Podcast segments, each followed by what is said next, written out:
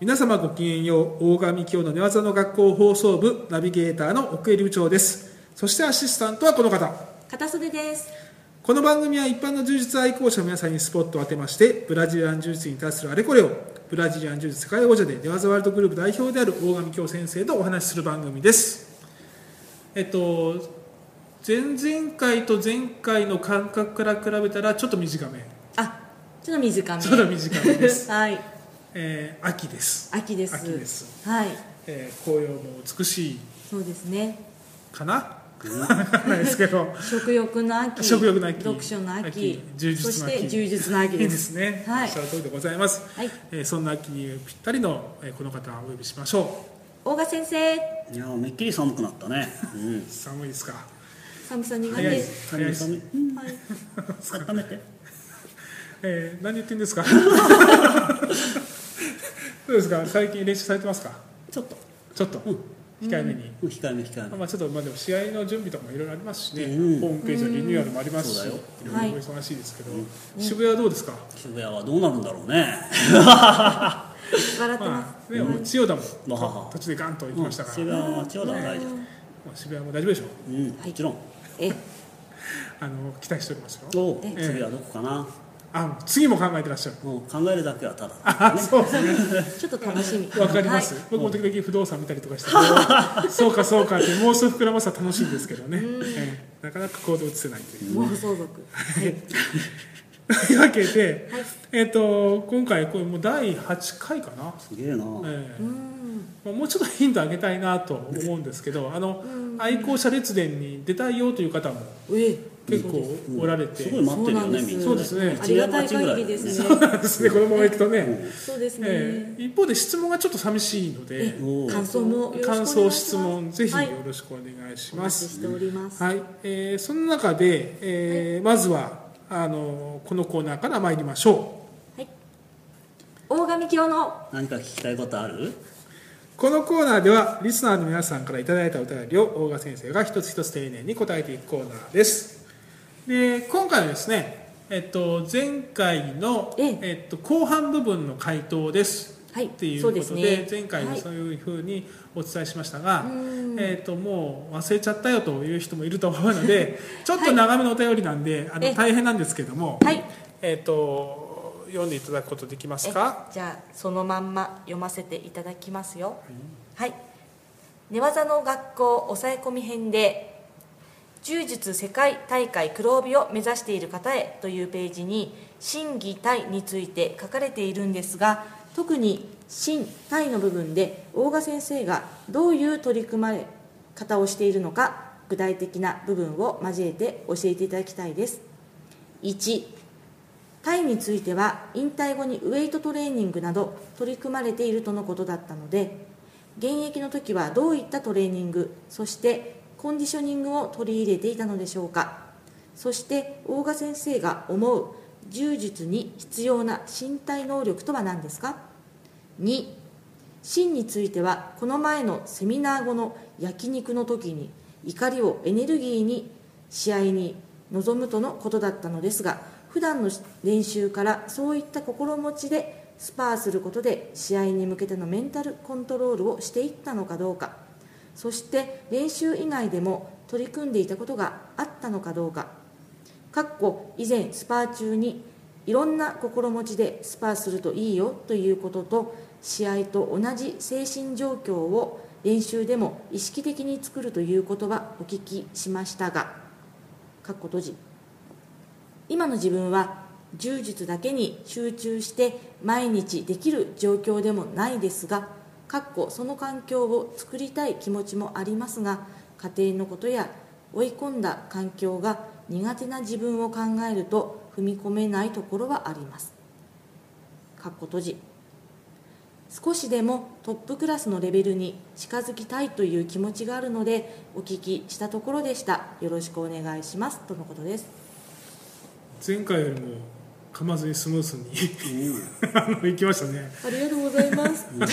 前回も噛んでないですよ。ですけどよりスムースに。少し短縮。ピー気持ちになって。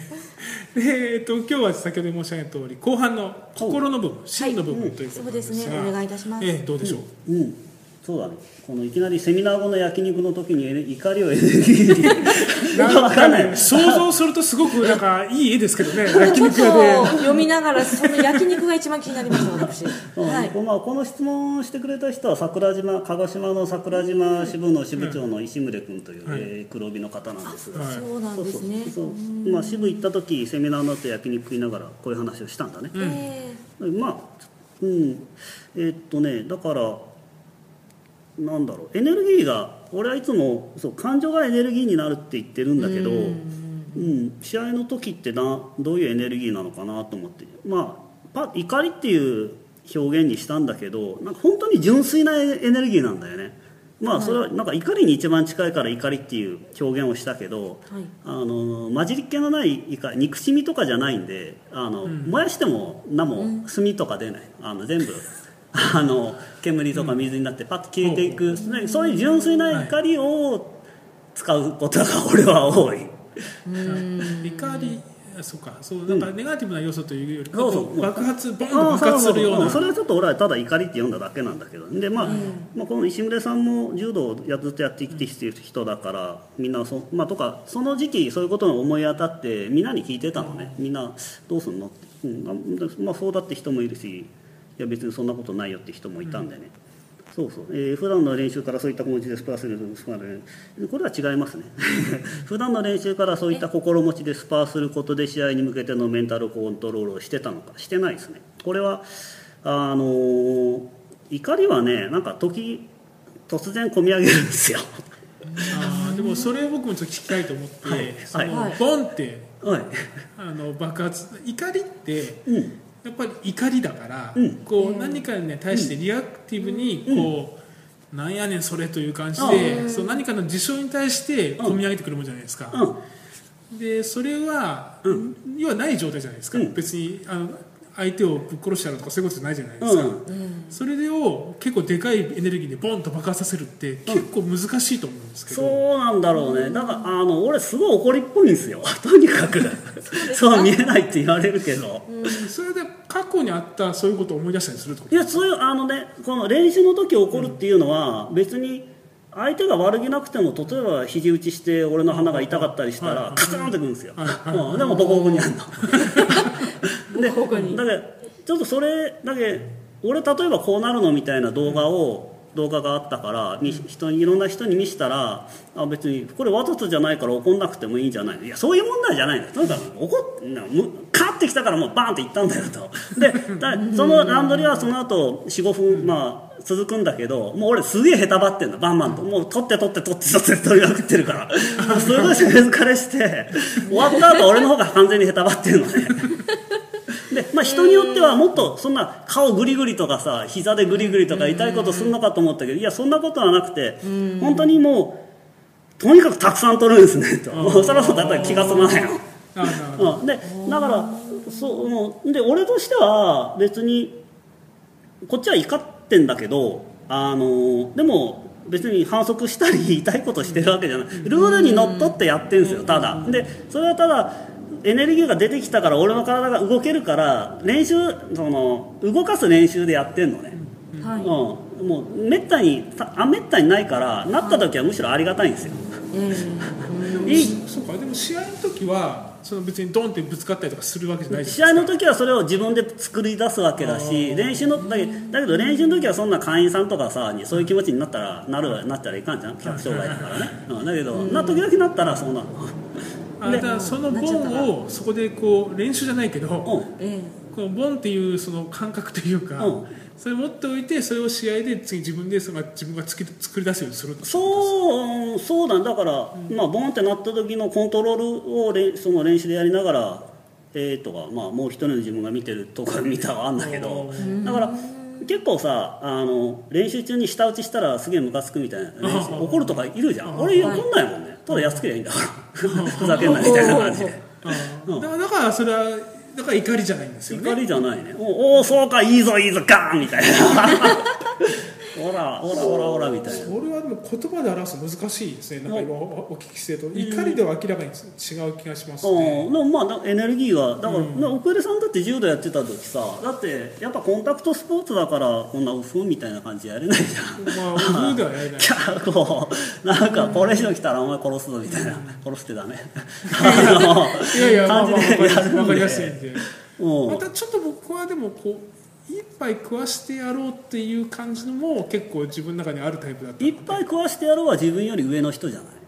あ、そうそうそうそう。自分より弱い人はいっぱい食わそうとは思わない。そうそうそうそう。ただもう純粋にあなたをやっつけますって思うわけですね。だからそう、まあ試合では自分より弱い人とも合うだろうし、強い人とも合うだろうし、同じ人とも合うだろうから。なんだろう、自分と同じぐらいの人に当たった時にちょっとそこで負けるとさ劣勢になるから、そのもう。なんだろう、こうだからネガティブにその受け身になっちゃダメなとこもあるから、それは絶対そうですよね、意味なくね、意味があって受け身になるならいいけど、意味なく受け身になるんで、そのカチンとスイッチが入った時に自分が最大限のパフォーマンスをするための練習、なんかパッと聞いたらすごいひどい人のように思われると思うんだけどそうでもないと思いますけどね。ただ極めて難しい話だなと思って。ああ、そうかな。逆に難しい話な気がする。だってのほほんって試合に臨めないから、何カード持って試合に臨むわけで、それはやっぱりエネルギーを貯めといて初めでバーン、初めでもないな、もう試合場に入るときにバーンって爆発させるもので、爆発させるでもない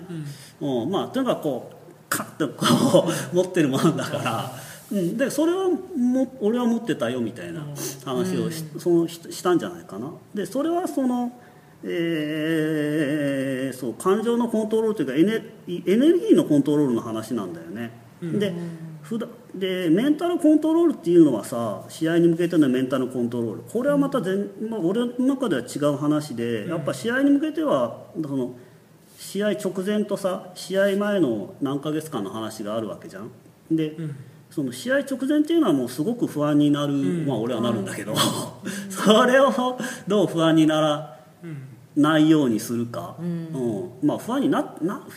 正確に言うと不安になっても構わないからそれを気にしないようにする、っていうことだと思うんだよね、気にしないようにするし、あと不安に飲み込まれないようにする、どっから喋ろうかな。だからよく掲示板とかブログとかいろんなとこで喋ってるけど、だから試合の時ってさこう足で踏んでるマットの感覚も変だしさ、こう帯締める時に帯のすごい変な感じするじゃん、手なんか自分の手じゃないみたいだしさ、なんかすごい自分の足元がおぼつかないしさ、ドキドキするしさ、だからそれはそれを再現すれば練習の時もそういう状態になれるんだよねと俺は思ってんだけど、だけど別に練習前にそれを思い出してわあすげえドキドキしてきたって言ったらそれがメンタルコントロールイメージトレーニングなんだよね、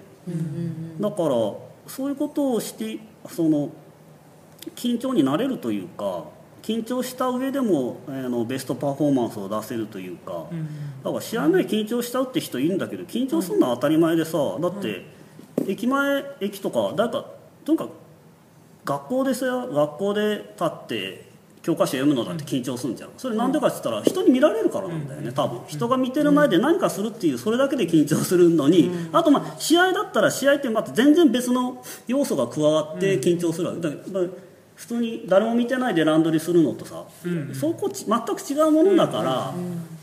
今この緊張は単に他の人が俺を見ることで緊張してんのかとか、その他の人が俺の試合結果を見て判断するのが怖くて緊張するのかとか、こいつと立ち会うのが怖くて緊張してるのが全く別の話だから、それ全部を慣れるというかで、それは作り出すことができるんだよね、いつだって。ただ別になんか意味のないものだって分かるじゃんちなみにどうやって作り出したの？俺はイメージすれば作り出せる。だからある時なんか柔道部の若いのと喋ってて、なんか誰かがイメージトレーニングちょっとこれ違うなそうそう、女の子と喋れないからじゃあイメージトレーニングしろよって、イメージの中で全然喋れなかったってんで、そういう人笑ってたんだけど、俺それすごい、それがイメージトレーニングだって言ったんだよ。だって本当は女性と喋れないのに、空想の中で喋れてたらそれイメージトレーニングじゃないから、それはもう都合のいい妄想だから、うん、そのイメージしてドキドキした上でこうちょっと話しかけるみたいな、うん、それがイメージトレーニングなんだよね、うん、だからその本当にドキドキしてるけど、練習でベストパフォーマンスを出そうとするということをしていけば試合でも出せるようになると俺は思うし、だってそれ以外何ができんの と俺は思うんだけど、よく試合慣れとか言う人いるじゃないですか、うん、だってあれさいくらやっても慣れない人だっているじゃん、だ違うだろうって俺は思う。だから何やってもそれは向き不向きもあるよ、あるけどちゃんとそういうふうに手順を追ってやることをやっていけば、だから緊張はなくなる、絶対なくならないと、絶対大変だけど、あと緊張がなくなったらよくないから、ベストパフォーマンス出ないからね。よくないんですか？だってだらんとして試合出たらやられるよやっぱりその前段階で、さっきのシミュレーションじゃないですけど、それをちょっとそこは結構ハードルというか難しいと思いますね。かな。で僕は比較的試合に近い心持ちなのは、すごく強い人がいっぱいいると分かっているところに一人で出稽古に行く時とかは比較的なんか近いんですよ、試合の前と。緊張しますね。それを結構繰り返すとなんとか近いかなっていうのは。ただなかなかそれを普段の練習でいつもやってるところで同じものを作り出そうっていうのは結構難しいなって感じですね。ちょっとごめんね、ちょっと話変わるかもしれない。今のシミュレーションっていうのを言葉を聞いた人の中で、その試合の戦略的なことをイメージした人がいるかもしれないけど、またそれは全く違う話だから、今やってるのは、メンタルの話ね。で、そうだね。で、確かに強い人とやるとなんか試合であんまり緊張しなくなる。もしその人がこういう試合の相手が前やったすごい強い人とより弱ければちょっとね、こう気持ちが楽になる。別にその強い人に勝ったんでなければさ、いいだろみたいなとこあんだよ。でも若いとそれ関係なしじゃん。でも俺結構年取ってやってたから、そういうことだけど、でも結局勝つとかはもう本人も書いたけど。もう勝つか負けるかは試合前にほとんど決まってるんで、そこまでどうやってきたかだし、だからあとは試合で後悔しないにはベストパフォーマンスを出すことなんで、ベスト出して負けたらどうしようもないし、ベスト出して勝ちはそれはそれでいいし、やっぱり一番ベスト出さないで勝ってもそこまで嬉しくないかもしれないし、どこでもないのはベスト出さんで負けた時で、だからどうやったらベストパフォーマンスを出せるかの状態を自分で知るというのがすごい大事で、あとは試合でもう一個大事なのは試合の時にどうそれを再現するか、それが分かれば試合の時そのベストパフォーマンスは出せるんで、と思うんだがね、だけどそれをどうやってきたんですかって言われたら、彼も書いてるけど奥入さん難しいって言ったけど、自分の練習の時にそこまでそういう想像をして緊張するのは難しいって言われたけど、俺はやってたよ。なので大橋さんそれをやってたということですよね。でそういう状態を作り出すということを、だからそこなんでしょうね。きっと多分そこができればちょっとだいぶ大きな一歩かなという気がしますね。あとその試合会場とかで、俺会場空いてたら大体寝転んで上見て、あ試合に行った時この風景見るんだとかさ、背中の感覚はこうだし、あそこ審判きっとは誰かなと、副審主審誰で、チェアマン誰で、俺白になってこうなるとか、やっぱりそれを誰もしないよねあんまりしないよねでもちょっと経験しとくとちょっと慣れだね。それは単なる慣れかもしれないけど、それはそういうのをやってたよね。試合会場になれるとかね、そうだね、会場、そうだね、練習以外でそうだね、いろいろ言ったけど、どういう時に自分がベストパフォーマンスになるかっていうのは一番知るいいのは、自分が弱い人と乱取りしている時の自分をよく観察して、それと同じ状態を作り出すこと、自分より弱い人とやってる時の乱取りなんかは多分見直さないんだよね、みんな、だけど自分よりちょっと弱い人がねとやってる時の自分はベストだからもう信じられない動きするからなんでかっつったらなんかあってされたとしても俺がこいつに負けるわけはないという意思でいつもやんないようなことやるんですよ。そこがね、そこがものすごい大事なことなの。でも自分より強いビビってる時に似たようなことされてもなんかもうキャーみたいな感じでやられるんですよ。本当だよ、これは本当。もうだってみんな俺多分これ聞いてる人みんな実感あると思うんだけど、自分より強えと自分より弱えと思ってるやつが何かしてきた時さ、なんか潰すじゃん俺やみたいなそれはね、それをできないんだよ。自分より強い人でやってる、それはテクニック的にできない時ももちろんあるけど、単に自分がビビっちゃってできないことも多いの。だから自分が弱い人とやってる時の自分弱い言ったら悪いけど、自分の方が強い時の乱取りの動画はね見た方がいいよ。すごくいい動きしてるはずだから。それは技術的な面、そうメンタルの面。それはメンタルだと思う。メンタルの面ってことですか。メンタルが良くなってるから日頃、俺こんなことしてたんだみたいな動きをしてることがあるから、じゃあそれを忘れないで、だってそれできるんだから、できてるけどメンタルの状態によってできたりできなかったりするわけよ。それはもう完全に自分で理屈っていうか理論付けして、本当にこれできるんだって、だって思えば相手は誰でもできるようになる、それが強くなるってことだと俺は思う。それが大事だから。あとそのなんだろうな、本人はあれだな、本人は柔術競技で結果を出すことに命をかける覚悟と、寝技が強いということは一般社会的に何の価値もないという理解を両立させるととにかく俺仕事だったから命がけだったんですよね。だから命をかけるというのはどういうことかというと、他のことはしないということだ、単にだって死ぬって時に他のこと考えないですよなんかあそこ綺麗だなとかそれ以外のことしなきゃいいんだよ、ただ単に。でなんかそれやったら自分偉いとか勘違いするから寝技強いことは何も価値ないよと、基本的にアマチュアスポーツだからあと2番目に本番で最高のパフォーマンスを出すメンタルコントロール能力三昧、集中なんだよね結局、メンタルのさっきもちょっと言ったけど、自分がどういう時に最高のパフォーマンス出せるかの状態を理解して、それを本番で出すと、その2つが大事だから。三昧って書いてるけど、集中だよね。本番になったら集中してそれだけやれと、それ以外はやることねえんだからおめえはと、あと3番目、崇高さ。やっぱりちょっとね、崇高さっていると思うんだなんか外欲とかじゃなくて、なんかこういう理由で私はやってますみたいな、それは自分が納得すりゃいいんで、人も納得してくれりゃ別にいいけど、自分が納得してやってりゃいいんだよ、だからい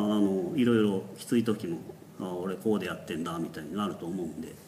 理由付けというか理由付けないのだから一番そこにあってほしいもん、なんでやってんのという。そう俺はプロだ、これが仕事だったからそこまでやってたけどっていうことかな。今回はかなり厚めの、うるさかったね。いやいや、よかったんじゃないですか。はい、ああ、なるほど。いや、いいですよ。今までで最長ですけどねこんな日もあってみて、でもいいお題だったんじゃないかなと思いますね。ありがとうございます。ありがとうございます。